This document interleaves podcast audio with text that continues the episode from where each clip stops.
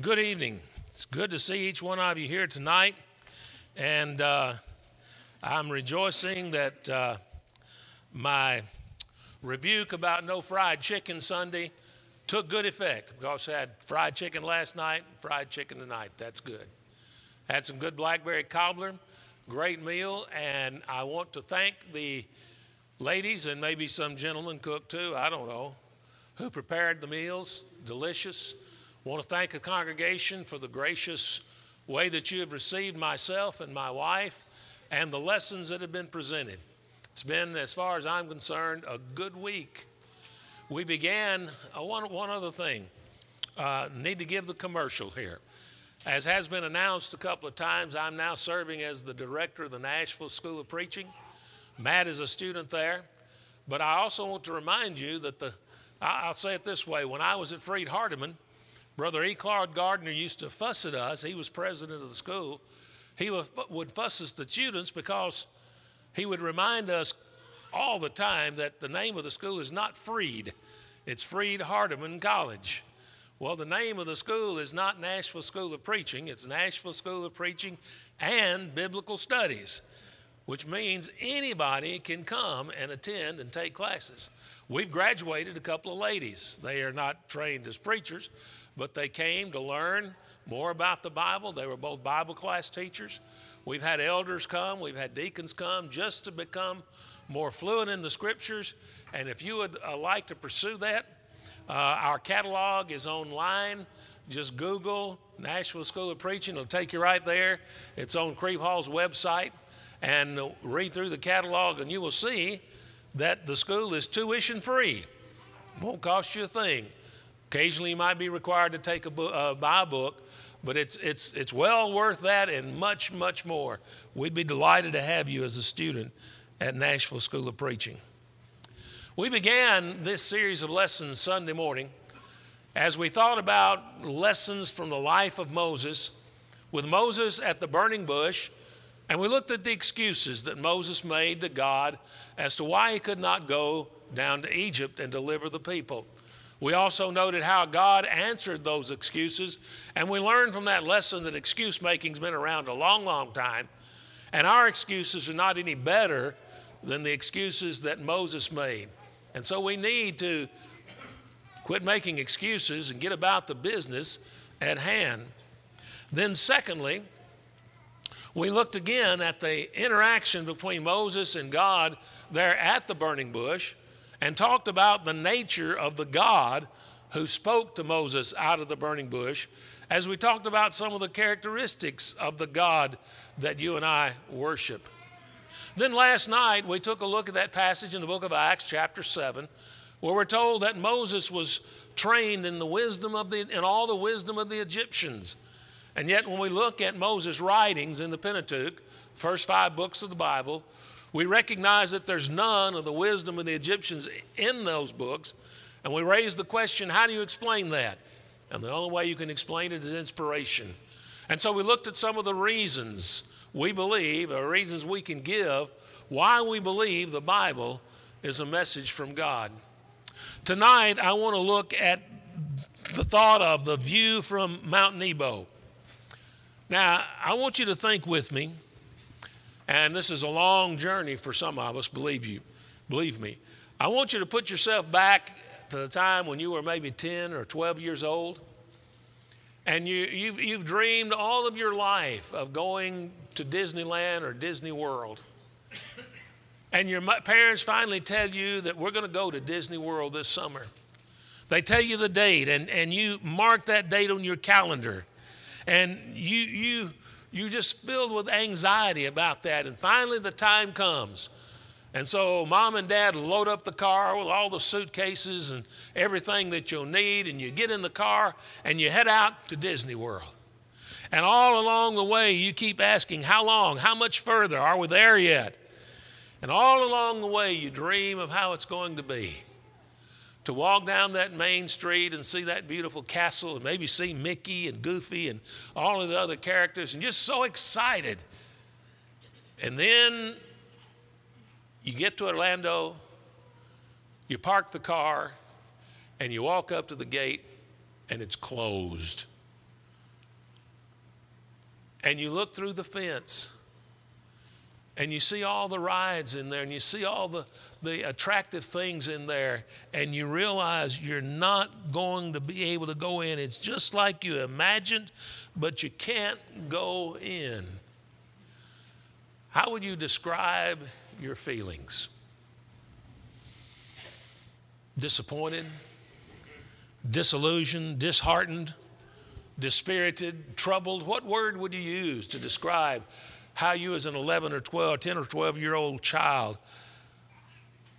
after all of this anxiety, planning, and wishing and waiting, and you did not get to go in? Now, I know that's not a very good example, but put ourselves now in Moses' place when in Deuteronomy chapter 34, and if you've got your Bible, I'm going to read that in just a moment. Put yourself in Moses' place. When he is now an old man, about 120 years old, in fact, and has led the people of Israel, the children of Israel, from Egyptian bondage through that period of wandering in the wilderness, as we say, up to, as the old song says, the verge of Jordan. And the Lord lets him look over into the promised land, but he knows he cannot go in. How did Moses feel as he stood there on Mount Nebo? looked over into the promised land, a land he had longed for, a land that he had worked for, a land that he had led God's people to for many years. But he knew that he would not be able to cross the River Jordan and go into the promised land. How do you think he felt? With those words we used a few moments ago disappointed, disillusioned, disheartened, dispirited, trouble, would those describe how Moses felt? We don't know, but I think they would, use, would describe how we might have felt on that occasion. In the 34th chapter of the book of Deuteronomy, we read, we read Then Moses went up from the plains of Moab to Mount Nebo to the top of Pisgah, which is across from Jericho. And the Lord showed him all the land of Gilead as far as Dan, all Naphtali, and the land of Ephraim and Manasseh, all the land of Judah as far as the western sea, the south, and the plain of the valley of Jericho, the city of palm trees, as far as Zoar. Then the Lord said to him, This is the land of which I swore to give Abraham, Isaac, and Jacob, saying, I will give it to your descendants. I have caused you to see it with your eyes, but you shall not cross over there. So Moses, the servant of the Lord, died there in the land of Moab, according to the word of the Lord. And he, God, buried him in a valley in the land of Moab, opposite Beth Peor. But no one knows his grave to this day. Moses was 120 years old when he died. His eyes were not dimmed, nor his natural vigor diminished. And the children of Israel wept for Moses in the plains of Moab 30 days. So the days of weeping and mourning for Moses ended, and Joshua, the son of Nun, was full of the spirit of wisdom for Moses had laid his hands on him, so the children of Israel heeded him and did as the Lord had commanded Moses. But since then, there has not arisen in Israel a prophet like Moses, whom the Lord knew face to face. In all the signs and wonders which the Lord sent him to do in the land of Egypt before Pharaoh, before all his servants, and in all his, in all his land, and by all that mighty power and all the great terror which Moses performed in the sight of Israel. Let's think about uh, Moses on that mountain and that promise that is mentioned here in Deuteronomy chapter 34. This promise of this land to the children of Israel. First, by whom, to whom, by whom, and when was this promise made? Well, we've mentioned this several times already this week. It was given first, a promise was given first to Abraham. Genesis chapter 12, verses 1 to 3. Now, people who listen to me preach on a regular basis often hear me talk about underlined passages. This is one of those passages that, if it isn't underlined in your Bible or some way noted in your Bible, it needs to be because it's one of the most important verses, passages in all of the book of Genesis. Genesis chapter 12 verses 1 to 3. And the Lord said to Abram, Get out of your country, from your family, from your father's house to a land that I will show you. I will make you a great nation. I will bless you. I will make your name great, and you shall be a blessing. And I will bless those who bless you, and I will curse him who curses you. And in you, all families of the earth shall be blessed. This is the beginning of the covenant that God struck with Abraham and his descendants. The rest of the book of Genesis tells us how they ended up in Egypt, but that promise is repeated in Genesis chapter 15, 17, and a couple of other places. And it's, it's enlarged. And so we know that God promised them at least a land. He promised through Abraham that they would become a great nation. He promised that they would be as new, uh, descendants would be as numerous as the stars in the sky and the sand on the seashore. And the one most important to us, that in his seed all nations of the earth would be blessed. And I cannot overemphasize this. But everything from Genesis chapter 12, verse 1, all the way through Revelation chapter 22 deals with the fulfillment of these promises given to Abraham. And so, right here in Deuteronomy chapter 34, as in Exodus chapter 2 and 3, which we read um, Sunday morning, Moses, or God rather, ties all of these things back to that promise given to Abraham. So, to whom and by whom had this land been promised? It was promised to Abraham and his descendants by God Himself. Now, after his people had suffered many years, in slavery, as we read in Exodus chapter 2, verses 23 to 25, God remembered his covenant, remembered his people, remembered the covenant that he struck with Abraham, Isaac, and Jacob. And the fact that his people were now in slavery and had been for a couple of hundred, three, four hundred years. And so, having suffered, he decided to bring them out of Egyptian bondage and begin to fulfill that promise of a great nation and the land. And Moses was going to be, if you will, the tour guide for this great adventure. He reminds Moses of this fact in Exodus chapter 3, verses 3 through 10, which we read Sunday morning. As he is standing before that burning bush, he reminds them of the covenant he struck with Abraham. And so, thus Moses begins the journey that ultimately led him to the top of Mount Nebo in Pisgah. A journey, as we know, that was of some 40 years' duration. From the time of the burning bush to the time Moses is on the top of Mount Nebo, 40 years. And Moses is a old man, 140 years old. Now, before we go further, we must remind ourselves why Moses was not allowed to go into the promised land. Shortly after leaving Egypt, in Exodus chapter 17, and we won't read this, but in Exodus, Exodus chapter 17, verses 1 through 17, the people come to Mount Horeb and began to complain against Moses because they had no water. And I imagine water was hard to come by in that very arid region of the Middle East.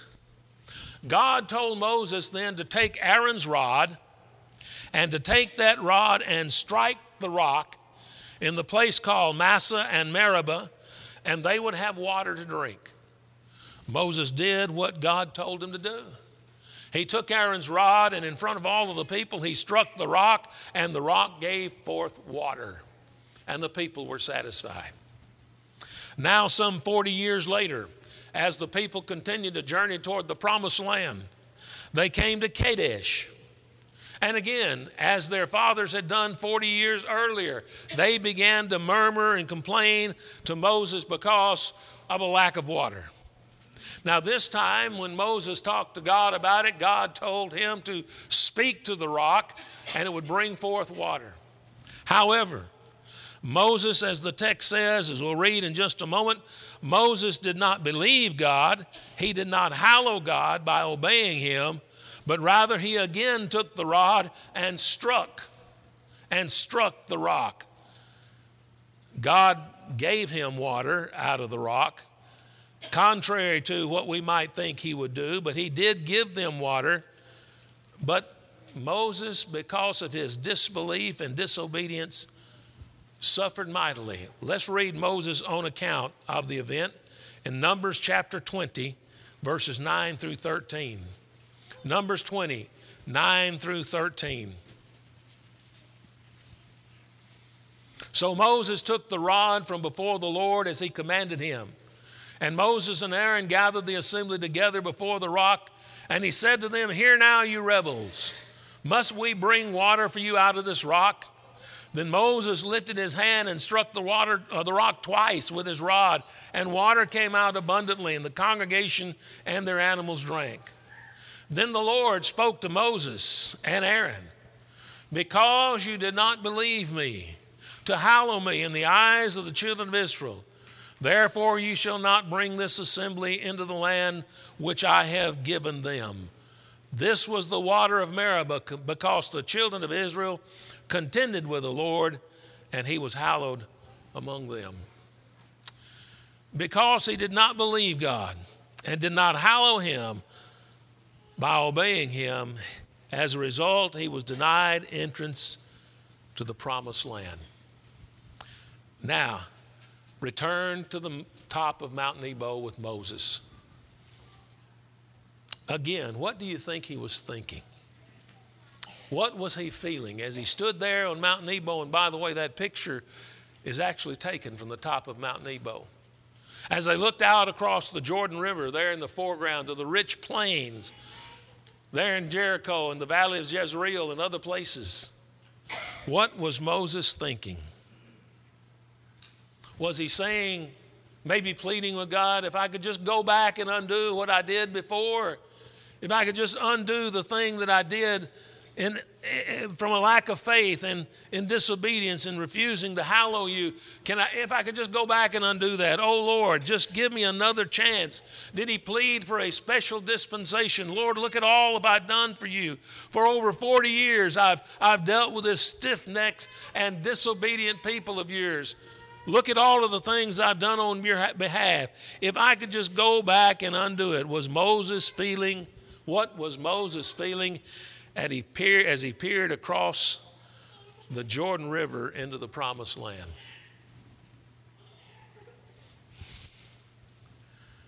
But you know, Moses was not the only one who left Egypt who was not allowed to enter the promised land. Do you remember back when they first came out of Egypt? That Moses selected 12 spies, one from each tribe sent, sent them into Canaan to spy out the land and bring back a report. They came back with a report saying this land is exactly like God said it was or said it is a land flowing with milk and honey, a rich land, a, a good land. You remember also they brought back as evidence this cluster of grapes that was so big that two men had to carry it on a pole on their shoulders. But Ten of those men said, We can't go and take that land because we are as grasshoppers in their sight. They're giants in the land. We cannot take that land. Joshua and Caleb, Caleb, on the other hand, said, No, we can take that land. We can take that land. But then, when the people believed the bad report from the 10, Exodus chapter 14, verses 19 through 32, God told them that they would not enter the promised land. And one of the things that they were crying out about, would you bring us out into this desert that our children would die in this land, in this forsaken land? And so God said to these adults, You will not go in. Everybody above the age of 20 will not go in. You will die in the wilderness. But these children you're so worried about, they will go into the promised land. Now, let's be clear.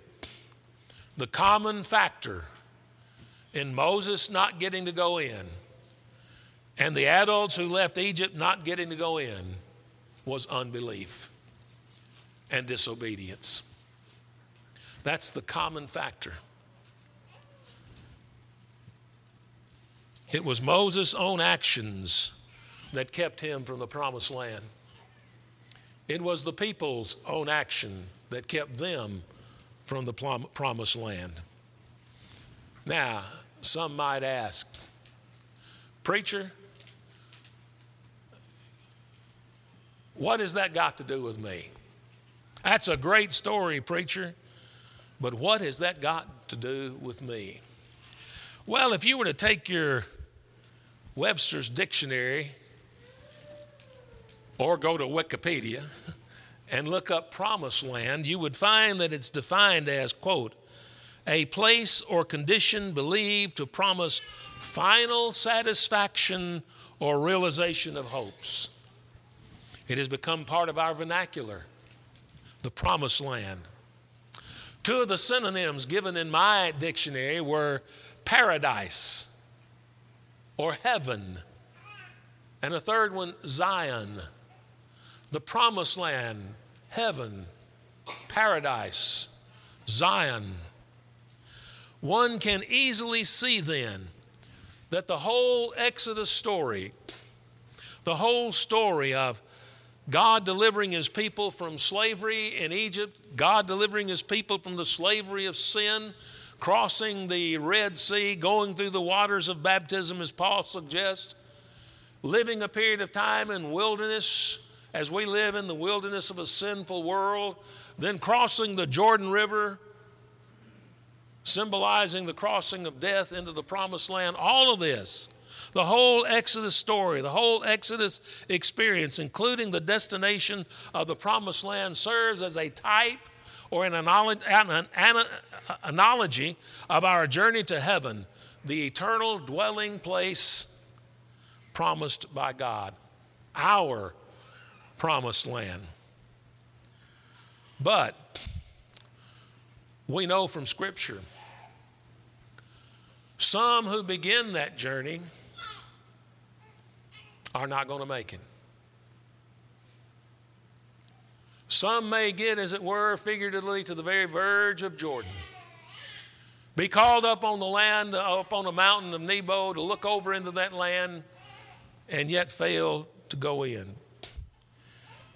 And the reason will be the same as before unbelief, an unwillingness to hallow and obey God. You know, I've been accused, and other preachers have been accused of being unchristian when you would say that there are some people that want to get there, yet they will not get there. Some people who do the things that they think will get them there, and yet they won't get there. They say that's unchristian. But listen to what Jesus said in Matthew chapter 6, verses 21 and following. Matthew chapter 6, verse 21 following, in the Sermon on the Mount. Listen to what Jesus said.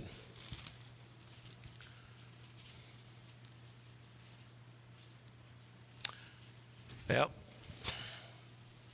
Let's try 5, 21 and following. That's that's still not right. 21, 6, 21 to 23. 7, 20, that's it. Thank you. Due to technical difficulties. You know what that is? I'm going to tell you what that is. You know, if you're not computer literate, I'm going to tell you what that is, why that says 6 instead of 7. That is a BCK error between chair and keyboard. Jesus said, Not everyone who says to me, Lord, Lord, shall enter the kingdom of heaven, but he who does the will of my Father in heaven. Many will say to me in that day, Lord, Lord, have we not prophesied in your name, cast out demons in your name, and done many wonders in your name? Then I will declare to them, I never knew you. Depart from me, you who practice lawlessness. The key is doing the will of the Father. Some folks think they're doing that, but they are not.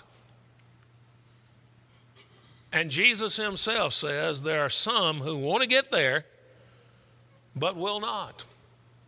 And you and I know, just as some of those who left Egypt with a desire to get to that promised land didn't make it, including Moses. We know that there are those who will desire to get to heaven today, but will not make it, even though they start out that way. Question Does the fact that some people you know, does the thought that people that you know are not going to make it, does that thought disappoint you? Does that thought discourage you? Does that thought disillusion you? Does that thought trouble you? Does the possibility that you might not get there trouble you? If that be the case, then we need to listen to Jesus' words in John chapter 14, verses 1 to 4. It is the last week of his life. He's in the upper room with his disciples. He has told them, I'm going away. That bothered them, that troubled them. And Jesus says to them, Let not your heart be troubled. You believe in God, believe also in me. In my Father's house are many mansions. If it were not so, I would have told you, Behold, I go to prepare a place for you. And if I go and prepare a place for you, I will come again, receive you to myself, that where I am, there you may be also. Let not your heart be troubled. How often do we need to hear such a comforting statement? Let not your heart be troubled. Why should they not be troubled? Why should they not be perplexed? Why should they not be agitated? That's what that word means. Why should they not be discouraged, despondent, disappointed? Why? Jesus says, Well, you have faith in God, have faith in me. What was Moses' problem? What was the people's problem? They didn't believe, they didn't have faith. Now, we know that simple mental assent is not what is being discussed here, but it is a conviction that leads to a lifestyle. It's a conviction that leads to a confident living in anticipation of entrance into that promised land. You believe in God, you believe, believe also in me. That belief in God and belief or faith in Jesus helps us to realize there is many there is much room in heaven and I have to say, in my father's house are many mansions. I did enough study in the Greek Testament to know that that's a very, very poor translation. But when we hear the word mansion, we think of a great big house up on the hill with columns, maybe a balcony in the front. The word in the original language is the word for tent. The beauty and the grandeur of heaven is not contemplated here. That's contemplated over in Revelation 21 and 22. What's being contemplated here is the fact that there are many dwelling places in heaven. There is enough room for everybody. You believe in God, believe also in me. In my Father's house are many mansions. For these two reasons, they should not be troubled, nor should we. A third reason why we should not be troubled, and they should not have been troubled, because Jesus was going to prepare a place for them. Jesus went to prepare that place. We've often said, we mentioned it uh, in an earlier lesson, that heaven is a prepared place for a prepared people. That's a good statement. I like that. We've often sung of songs about the fact that God has prepared, is preparing that place that eternal dwelling places we'll see in a few moments for those who are prepared to go there. But a fourth thing, they had faith in God. They should have faith in Jesus.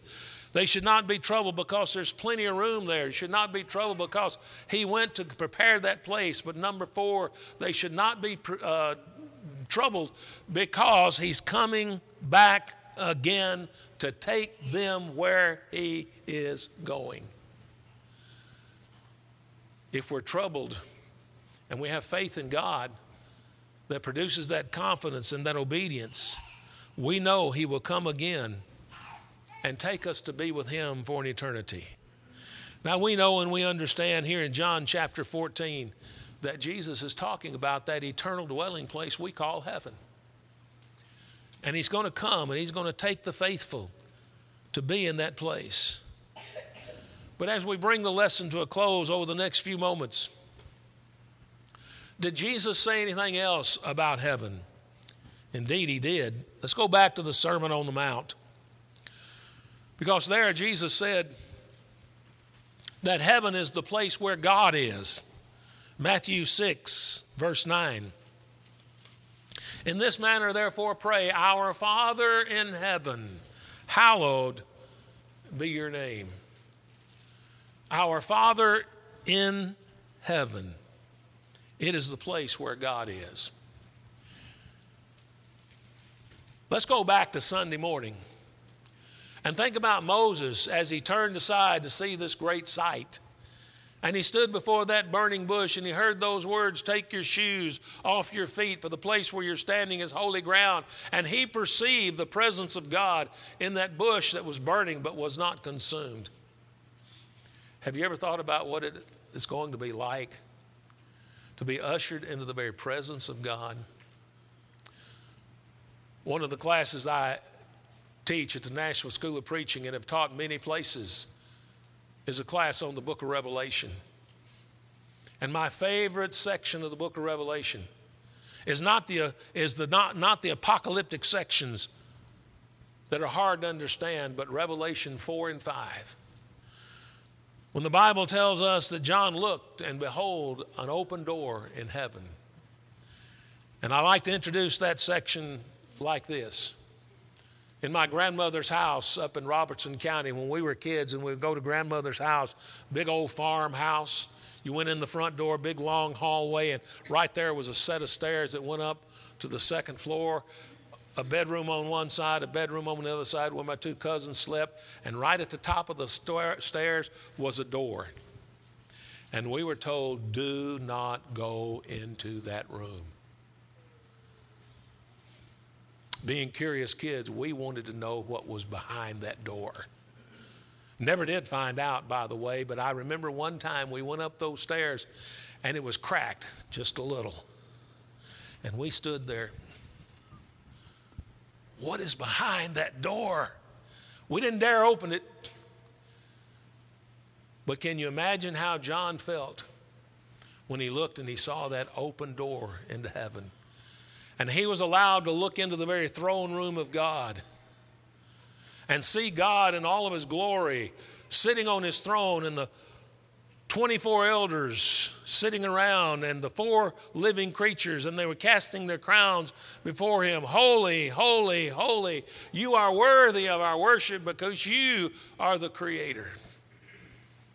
And the beauty of that place is so grand that John struggles with the limitations of language to describe it. Brother Donnie back there and Miss Annie have gone to some places we suggested they go out west and seen some of the beauties of creation. If you've ever gone to the Grand Canyon and you've come back and tried to describe that to somebody who's never been there, and it just comes out sounding like a big hole in the ground. But you've been there, you've stood at the edge of it. You know that's not the case, but you just cannot find the words to describe that, or Yosemite, or, or Grand Tetons, or the Rocky Mountains. You cannot find the words to describe that in such a way that they will understand what you saw. John struggles, even by inspiration, with the limitations of language to describe the grandeur and the beauty of that place. And right in the middle of it is God sitting on his throne. Jesus said, God is in heaven. Secondly, he calls it a reward. Matthew 5 and verse 12. Rejoice and be exceeding glad, for great is your reward in heaven, for so they persecuted the prophets who were before you. It is described in Matthew chapter 6, verses 19 and 21, as a treasure Lay up for yourselves treasures on earth where moth and rust destroy, and wh- uh, do not lay up for yourself treasures on earth where moth and rust destroy and where thieves break in and steal, but lay up for yourselves treasures in heaven where neither moth nor rust destroys and where thieves do not break through and steal. He gives two parables in Matthew chapter 13 that attempt to communicate the value of that place, of that reward. Matthew 13, 44 and 45. Again, the kingdom of heaven, he says, is like a treasure hidden in a field which a man found and hid. And for joy over it, he goes and sells all that he has and buys that field. Again, the kingdom of heaven is like a merchant seeking beautiful pearls, who, when he had found one pearl of great price, went and sold all that he had and bought it. It is a reward, it is a treasure the value of which cannot be measured. Number three, Jesus said that it is a place where God's will is done. Back to the Sermon on the Mount in what we often call the model prayer. Jesus says in Matthew 6 and verse 10, Our, uh, your, kingdom be, uh, your kingdom come, your will be done on earth as it is in heaven. In addition to that description of heaven, in, in Revelation 4 and 5. My second, probably favorite passage in the book of Revelation is Revelation 21 and 22, where heaven is described in minute detail, but the beauty and the thing that gets me more than pearly gates and, and, and, and streets of gold is what's not going to be there. Because God's will is done to perfection in heaven.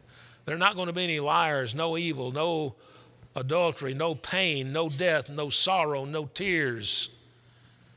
It is a place where God's will is done. Then finally, along this line, it is where the redeemed of the ages will be. Matthew 8 and verse 11, and I say to you that many will come from east and west and sit down with Abraham, Isaac, and Jacob in the kingdom of heaven. The redeemed of the ages will be there.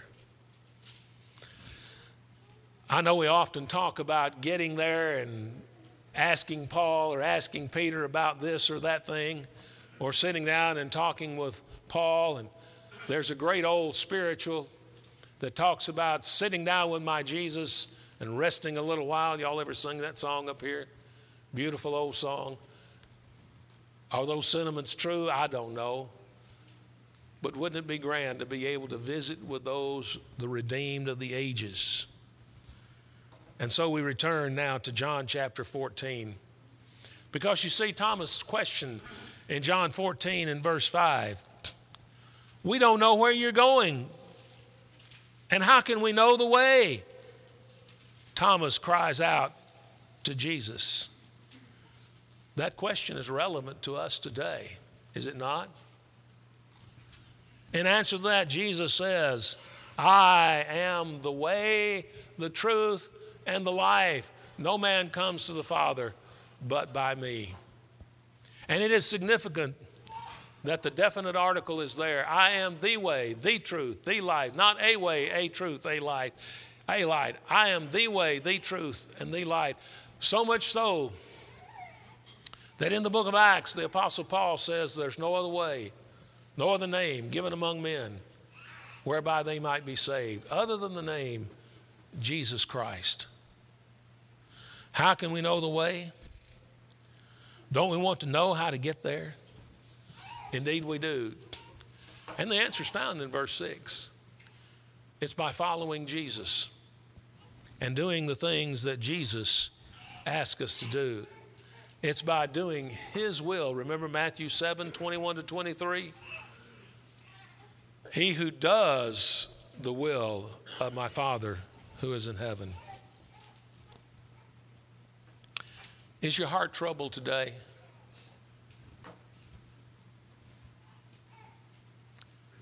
Are you on that road to the promised land? And I know that you've heard the gospel plan of salvation many times. Not particularly necessary for me to repeat that here, but if you believe that Jesus is God's Son, if you're willing to confess that name before this assembly, repent of your sins, and then be baptized in the watery grave for the remission of your sins, coming into contact with the blood of Christ, to arise to walk in newness of life, and then commit your life to living for Him the rest of your days, then you have the confidence that you're on that way to the promised land. If you do not have that confidence, The question comes tonight why not? Why not tonight begin to do the Father's will? If we can help you with that in any way, we encourage you to come to the front, make your need known while together we stand and sing.